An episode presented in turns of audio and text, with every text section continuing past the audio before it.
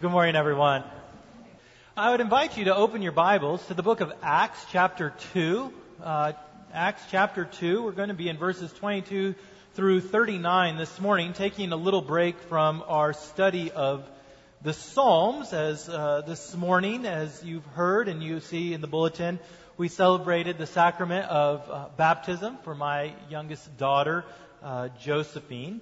And, uh, and so I thought that we would take uh, this Sunday to look at the practice of infant baptism, of covenantal baptism, which includes the children of believers. Now, as we read in Acts chapter 2, what we are reading are the words of the first sermon in the New Covenant era. It is Peter's sermon on the day of Pentecost. And this is a critical moment as the old dispensation of signs and shadows was fading away and the things promised were coming to pass. Through the life, death, resurrection, and ascension of Jesus Christ, through the sending and the outpouring of the Holy Spirit, a new era of redemptive history was being inaugurated. What we see in these verses in Acts chapter 2 is that this new era of redemptive history is deeply rooted in the covenant promises made throughout Israel's past. For Peter roots his message in the Old Testament promises, declaring them fulfilled in the life, death, resurrection of Jesus Christ and sealed by the outpouring of the Holy Spirit. In response, those gathered were called to repent and to be baptized as a mark of receiving this promised salvation.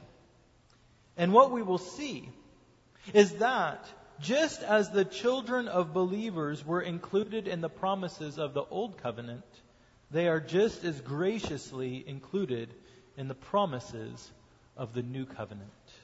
So hear now the word of the Lord, Acts chapter 2, verses 22 through 39. Men of Israel, hear these words Jesus of Nazareth, a man attested to you by God with mighty works and wonders and signs that God did through him in your midst, as you yourselves know. This Jesus, delivered up according to the definite plan and foreknowledge of God, you crucified and killed by the hands of lawless men. God raised him up, loosing the pangs of death, because it was not possible for him to be held by it. For David says concerning him, I saw the Lord always before me, for he is at my right hand, that I may not be shaken. Therefore my heart was glad, and my tongue rejoiced. My flesh also will dwell in hope. For you will not abandon my soul to Hades, or let your Holy One see corruption. You have made known to me the paths of life. You will make me full of gladness with your presence. Brothers, I may say to you with confidence about the patriarch David that he both died and was buried, and his tomb is with us to this day. Being therefore a prophet, and knowing that God had sworn with an oath to him that he would set one of his descendants on his throne, he foresaw and spoke about the resurrection of the Christ, that he was not abandoned to Hades nor did his flesh see corruption. This Jesus God raised up, and of that we are all witnesses. Being therefore exalted at the right hand of God, and having received from the Father the promise of the Holy Spirit, he has poured out this that you yourselves are seeing and hearing. For David did not ascend into the heavens, but he himself says, The Lord said to my Lord, Sit at my right hand until I make your enemies your footstool. Let all the house of Israel therefore know for certain that God has made him both Lord and Christ, this Jesus whom you crucified. Now, when they heard this, they were cut to the heart and said to Peter and the rest of the apostles, Brothers, what shall we do? And Peter said to them, Repent and be baptized every one of you in the name of Jesus Christ for the forgiveness of your sins, and you will receive the gift of the Holy Spirit. For the promise is for you and for your children, and for all who are far off, everyone whom the Lord our God calls to himself. The grass withers and the flower fades, but the word of the Lord remains forever. Let us pray. Almighty God, we come to you now at this time, and we are so thankful for the gracious promises that you make to your people throughout your word. And this morning in particular, we are so thankful for the gracious promises that you make to our children. And we pray, God, as we spend time this morning searching your word to see if this practice of infant baptism is according to your will, that you would so enlighten our eyes and our hearts that we might truly discern your will for us and for our children. We pray that you would speak forth clearly your gospel message to our hearts, that we all, through the power of the Holy Spirit, might be joined to Christ through faith in him according to your grace. And we pray this in your holy name, Lord Jesus. Amen. So, why do we practice infant baptism here at Rivermont Evangelical Presbyterian Church? being that we just baptized my daughter Josephine, and being that we have many little ones who have been recently born or just about to be born. If you didn't hear, Mike Palumbo and Whitney uh, had their child this past week, so we have another little one, Eliana Ruth Palumbo, was just born.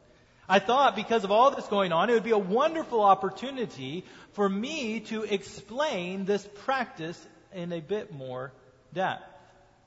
You see, like many of you, I have not come from a tradition that practiced infant baptism. I have a Baptist background. And so I spent a lot of time thinking and praying through the whole idea of infant baptism before I became a Presbyterian minister. And as one who has had many questions, I understand that what I communicate this morning in no way is going to satisfy every question that one might have about this practice. So it is with humility that I present to you our view of infant baptism. And yet, with great confidence, that what I present is a clear and powerful reason why all Christians are called to present their children to the sacrament of baptism. Now, a few reasons that are not behind baptizing our children, just to get these out of the way. First, we do not baptize our children because we believe that it automatically saves them or washes them from the stain of original sin. Our Reformed heritage made a decisive break from this belief, and never has a Reformed tradition or catechism ever taught the view that salvation is brought about automatically through baptism. Second, we do not baptize our infants to ward off evil spirits or to protect them. Superstition is not the reason that we baptize. Third, we do not baptize our children solely for the sake of tradition. Now, we do know from the earliest witness of the church that infants were baptized. We know that Irenaeus was baptized as an infant around the year 140, and that the legitimacy of infant baptism was not a question the church faced until the 16th century. But the tradition of the church could be wrong. Tradition is helpful, but it is not the final authority for faith and practice, and so we do not lean on tradition alone. Fourth, we don't practice infant baptism because it's cute. If you were here this morning, you would have had a witness to the cuteness of infant baptism. There is much sentiment to see families come up with their little ones and to hear the promises of God and to see the congregation make vows and the parents take vows to dedicate their children unto God. And it makes for a great photo in your child's baby book. But this is not the reason why we baptize our infants. So then why do we do it? What is the reason? What is the purpose? Well, very simply, we believe that the Bible teaches us that we are to baptize our children. We believe that a full and comprehensive understanding of the nature of God's covenant promises and the purpose of baptism itself will lead us clearly and confidently to give our covenant children the mark of being members of the covenant community, even the waters of baptism. Now, the first thing that we need to understand when it comes to our view of baptism is the nature of God's covenant with his people. Because baptism itself is the mark of the covenant. As we read through God's Word, we see that He relates to His people through covenant. Now, covenants are oaths, they're promises which lay out and establish the nature of a relationship. You can think of it like a marriage vow or a marriage covenant or bond that legally creates a new relationship between two parties with responsibilities and privileges. And so when we say that God relates to his people through covenants, what we are saying is, is that there are promises that are made to God's people throughout his word in which he creates a special and unique relationship with his people that was not there before. Now, the nature of the relationship that God establishes in covenant can be summarized in the words that are repeated throughout the Word of God I will be your God, and you will be my people. This is God's covenant promise. I will be your God, you will be my people.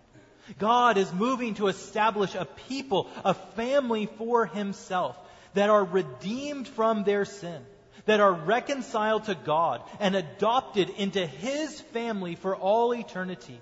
And the clear witness of Scripture is that He does this covenant making, this relationship bond, through families. The covenant with Noah included his sons. His sons came on the boat. The covenant was made with them as well.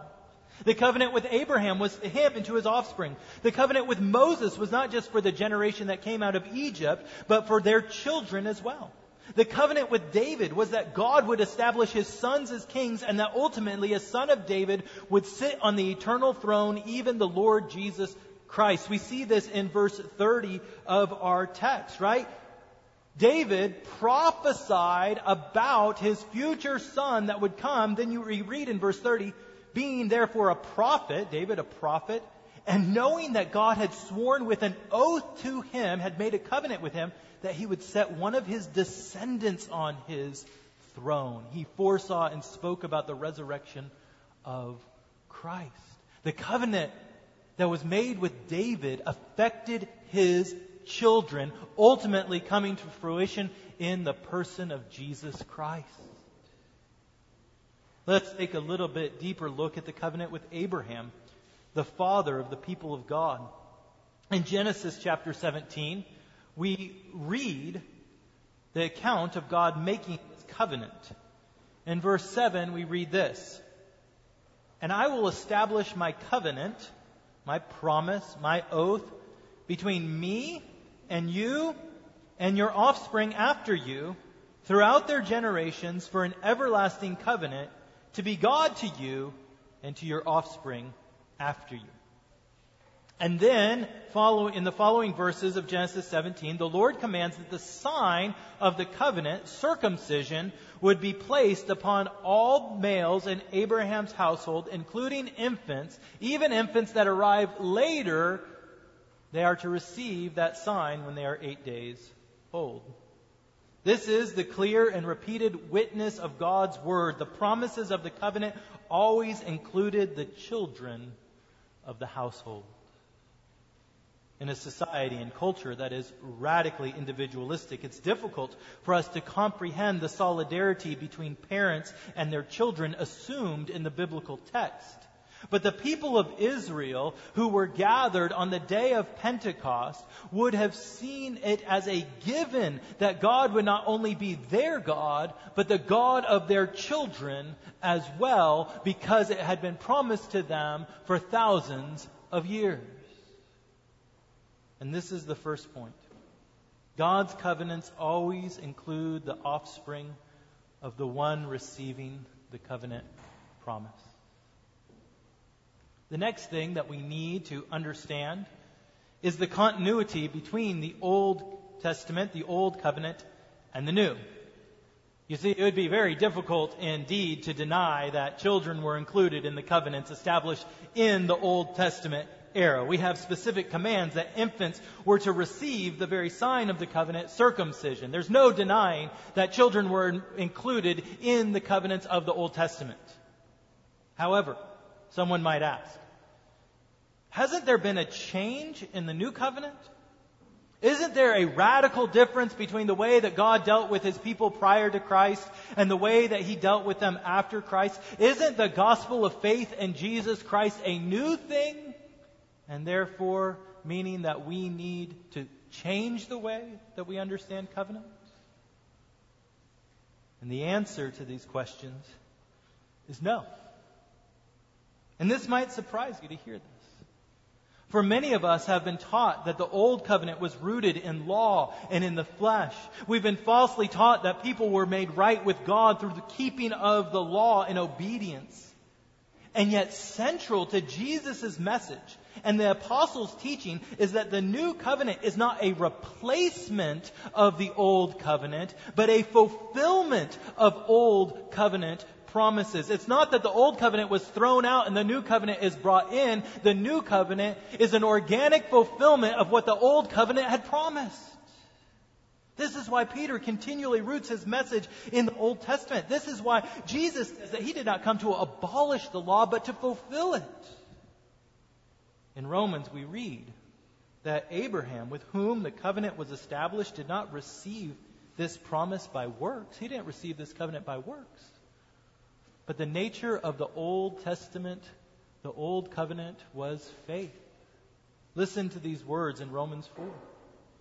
For the promise, the covenant to Abraham and his offspring, right? We've read about that. The promise to Abraham and his offspring that he would be the heir of the world did not come through the law, but through the righteousness of faith. For it is the adherents of the law who are to be the heirs. Faith is null and the promise is void. For the law brings wrath, but where there is no law, there is no transgression. Listen to this. That is why it depends on faith. In order that the promise may rest on grace and be guaranteed to his offspring. Not only to the adherent of the law, but also to the one who shares the faith of Abraham, who is the father of us all. The covenant was based upon God's grace and received through faith. The basis by which the covenant was established with Abraham and his children was faith, not the law. The reason that Abraham received the sign of the covenant was faith, and the reason his children received the sign of the covenant was also faith. God's grace would be shown forth not through giving the covenant to those who kept the law, but those who received it in faith.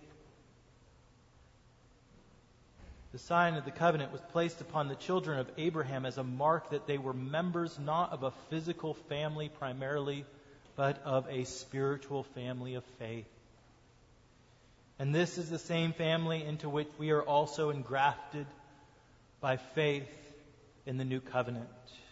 This is how we become sons of Abraham, as God's word continually refers to those who have faith in the gospel where we read in Galatians chapter 3 Know then that as those of faith who are sons of Abraham.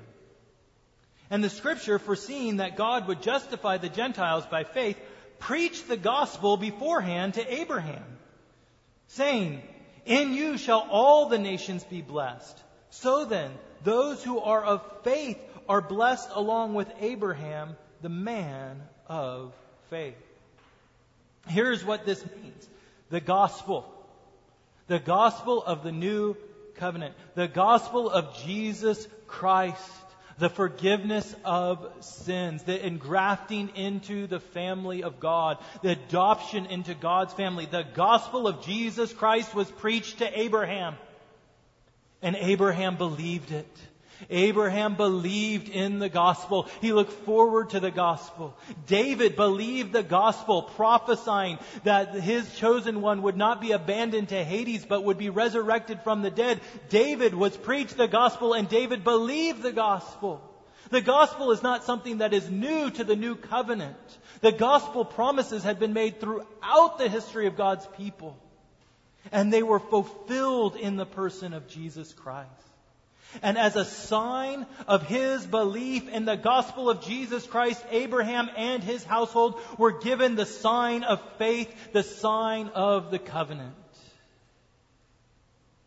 In Acts chapter 2, we see this gospel proclaimed to Abraham has been fulfilled in Christ. This is what Peter means when he says in Acts chapter 2 For the promise is for you and for your children. There is not a radical break between the old and the new covenants. Rather, there was great continuity. So much so that all who believe in the gospel are called sons of Abraham because they have faith in the same gospel that Abraham believed. And this means that every Jew gathered on the day of Pentecost would have expected their children to have been included in the covenant promise of the gospel. Why? Because they had been included in the promise of that same gospel for 2,000 years. Peter's words would have been extremely misleading if he meant something other than the inclusion of children in the covenant promises. Momentum is a hard thing to overcome. For example, say you have a stick shift and you're trying that old trick of rolling it down a hill to pop the clutch. Right? I'm aging myself a little bit here. My first car was a stick shift. I don't even know if they make those anymore. And my first car was a stick shift that didn't work real well. And so, if you don't know how this works, what you do is you can't get your car started. You start rolling it down the hill, you pop it into gear, and it might make your car start going. And what you're using is momentum right? The momentum is pulling your car forward. Now, sometimes it can get out of hand and you need to stop this car. And the last thing that you want to do to stop a car that's running down a hill out of control is to stand in front of it. Why? Because it has momentum. It will knock you over. It will flatten you. It takes a lot of energy to stop something that has momentum. Whether it be a car, whether it be a practice, whether it be an idea that has momentum, it takes a lot of energy to stop it. And we need to understand, we need to feel the weight of the tremendous momentum that was coming into the day of Pentecost in favor of including children in the community of faith in the gospel. So much so that it would have taken a tremendous effort to stop this practice. And if God desired that change to occur, it was His right. But never is there a single teaching or hint that God changed the nature of His relationship to the children of believers. But rather, there is much evidence that children continue to be included in the covenant promises just a few things that we see. First is Jesus' care and words about children. In Matthew 19, we read, for example, then children were brought to him, that's to Jesus, that he might lay his hands on them and pray. The disciples rebuked the people, but Jesus said, Let the little children come to me and do not hinder them, for to such belongs the kingdom of heaven.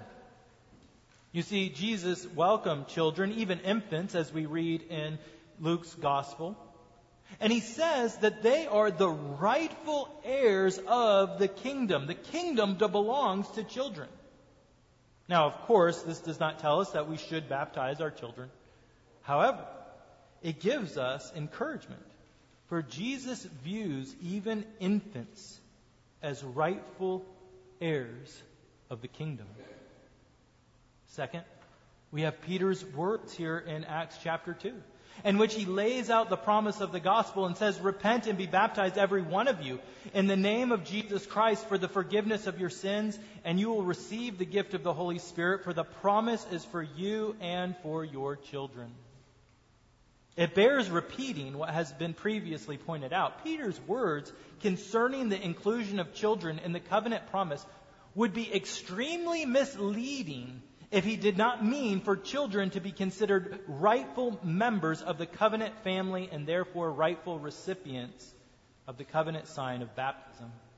This connection is heightened by the fact that Peter has just connected. You see, he has just connected baptism with the promise of the covenant. He has just made that connection that baptism is a sign of that promise, and then he said the promise is for you and for your children. What else are we to take him to mean except that our children are to receive the sign of baptism? Third, we see that baptism was administered primarily to households and not to individuals.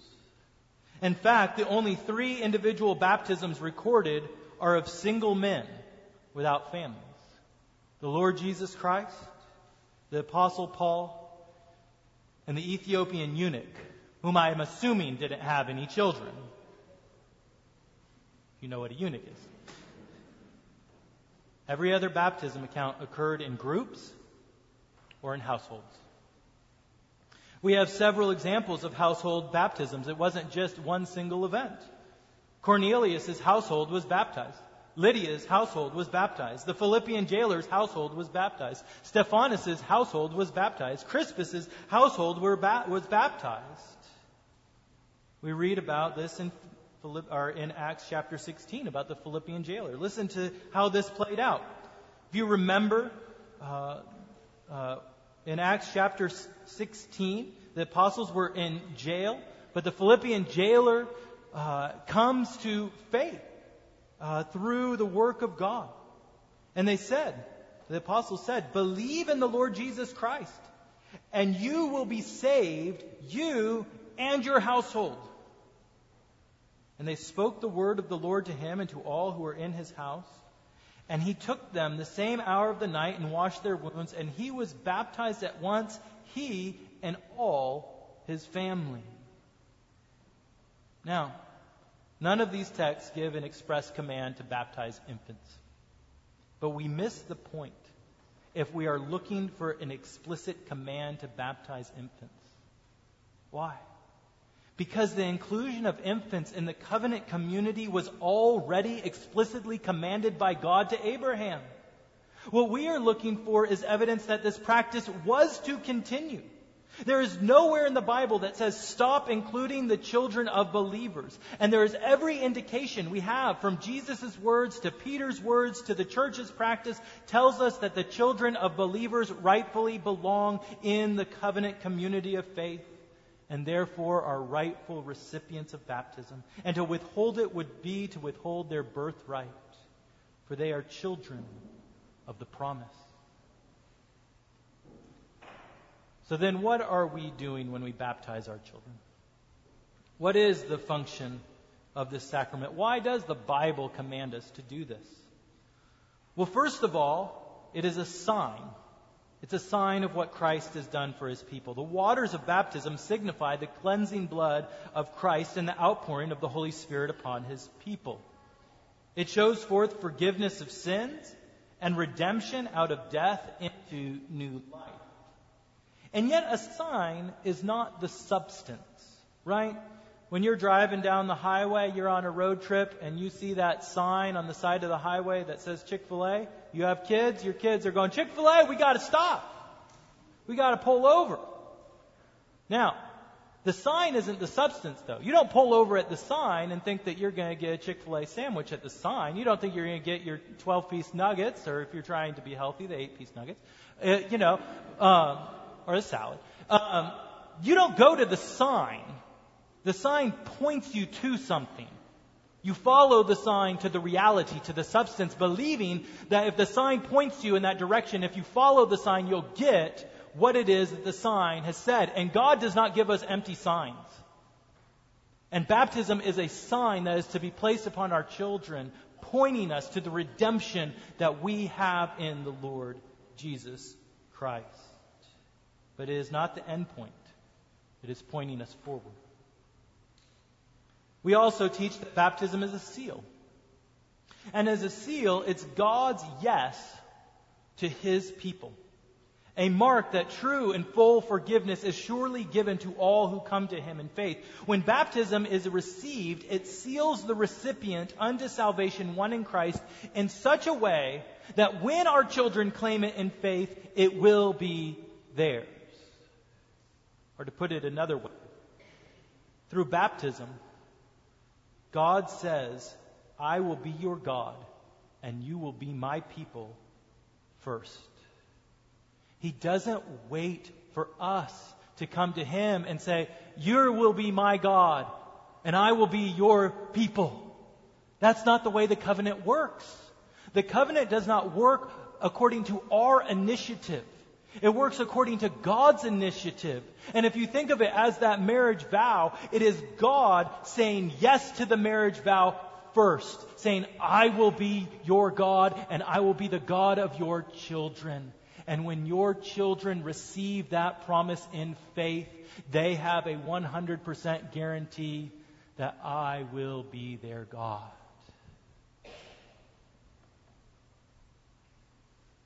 For salvation is by grace, the unmerited waters of baptism, through faith, our response to God's covenant promise.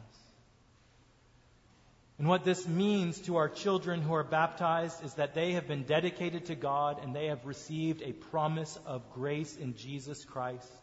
And therefore, we must teach them. We must pray for them. We must all, do all that we can do for them to lead them to receive this covenant promise in faith that they will say yes to God.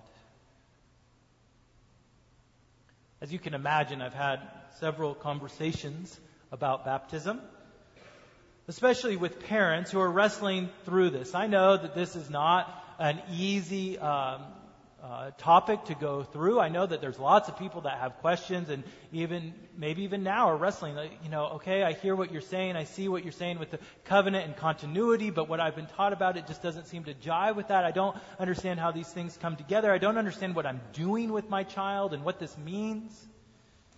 And so, what I do is I lead them through a few questions, and maybe it'll be helpful for you as well. First, I ask Do you plan to pray for the salvation of your child?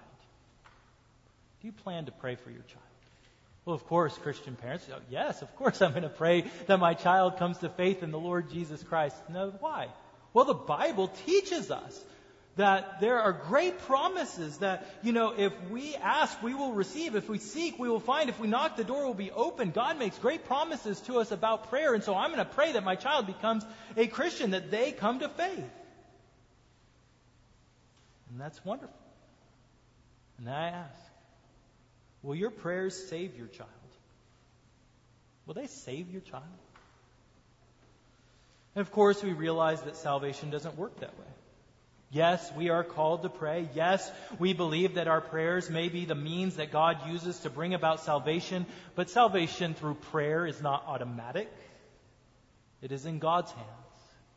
And so we trust God's promise of prayer and we pray for our children. Second, I ask, do you plan to read the Bible to your child and teach them about faith in Jesus Christ? And of course, again, the parents say, Yes, I'm going to teach them God's Word. I'm going to tell them the gospel of Jesus Christ. Why? Well, because the Bible says that faith comes through hearing and hearing through the Word of Christ. Will this automatically save your child? I ask. Well, of course not. They need to receive these promises of God in faith. They need to respond to the Word of God with belief. Well, then why do we do it? Because it is the means that God has given to us as parents to see our children come to faith. It is not automatic, it is in God's hands, but we have a means by which we call people to faith. We call our children to faith, the Word of God. Third, do you plan to baptize your child? Why do we do it? Because the Bible teaches us that it is God's appointed means of engrafting them into the covenant. It is the means by which they are engaged to Christ as their Savior. It is God's promise to be their God. It does not mean that they will automatically be saved, but it is the means that God has given to us to dedicate our children to Him and to seal them to the promises of redemption through Jesus Christ. It is a means of grace like prayer and reading God's Word. It does not automatically save our children. That is in God's hands, and we submit to what God calls us to do believing his promises. And so we must pray for our children's salvation, believing God's promises. We must faithfully teach them the Word of God, believing that faith comes through hearing, and we must present our children for baptism, believing that the promise is to us who believe and to our children. A promise that was made to Abraham, and a promise that is made to every single believer. I will establish my covenant between me and you and your offspring after you throughout their generations for an everlasting covenant to be God to you and to your offspring after you.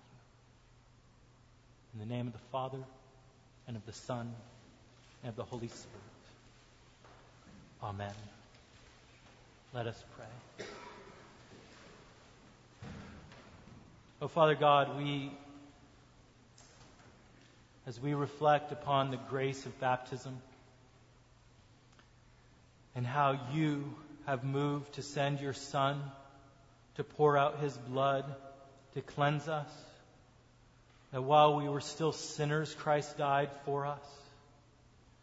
And that by your grace you have poured out this forgiveness upon those whom you have chosen to engraft into your kingdom.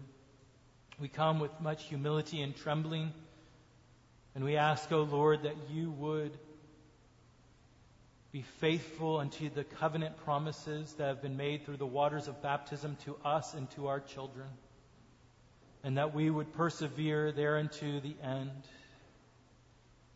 Lord, that the whole family of Abraham, the family of faith, will be united one day in that heavenly city, and we will rejoice as a family of faith for all eternity. We pray this through Christ Jesus. Amen.